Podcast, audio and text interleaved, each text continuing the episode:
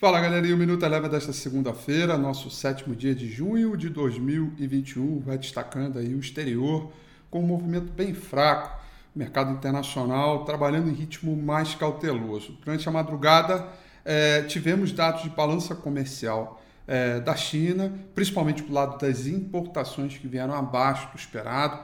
Isso fez com que as ações mais cíclicas e até mesmo ligadas ao mercado internacional, por aqui no Brasil, trabalhasse mais fraco ao longo é, de toda a sessão.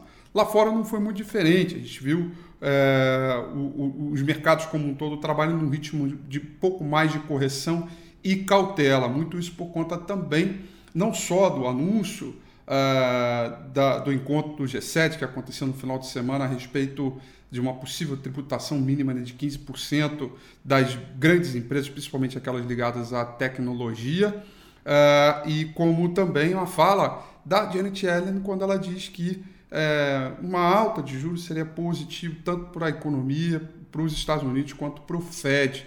O fato é que o, nós tivemos uma distribuição de preço, Nasdaq subiu hoje 0,49, mas o S&P ficou fraco ao longo de toda a sessão, trabalhando o dia em queda e fechou, portanto, próximo da estabilidade com queda de 0,08%.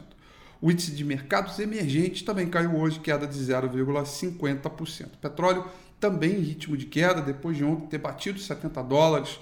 É, o WTI iniciou um processo de correção, portanto, queda de 0,56% para o petróleo do tipo Brent. Por aqui, leve alta no dólar de 0, desculpa, leve alta não, leve queda do dólar de 0,25%, mantendo toda aquela trajetória é, de venda né, de dólar bem forte que a gente vem acompanhando aí, pelo menos nos últimos nove é, pregões. Hoje não foi diferente, queda no dólar, com o Ibovespa renovando mais uma máxima histórica, aí, piscando 131 mil pontos, fechando o dia com uma alta de 0,5%. Destaque positivo para as ações da Azul, uh, com alta de 5,57%. Destaque negativo ficaram para as ações do Grupo Pão de Açúcar, que caíram 4,07%.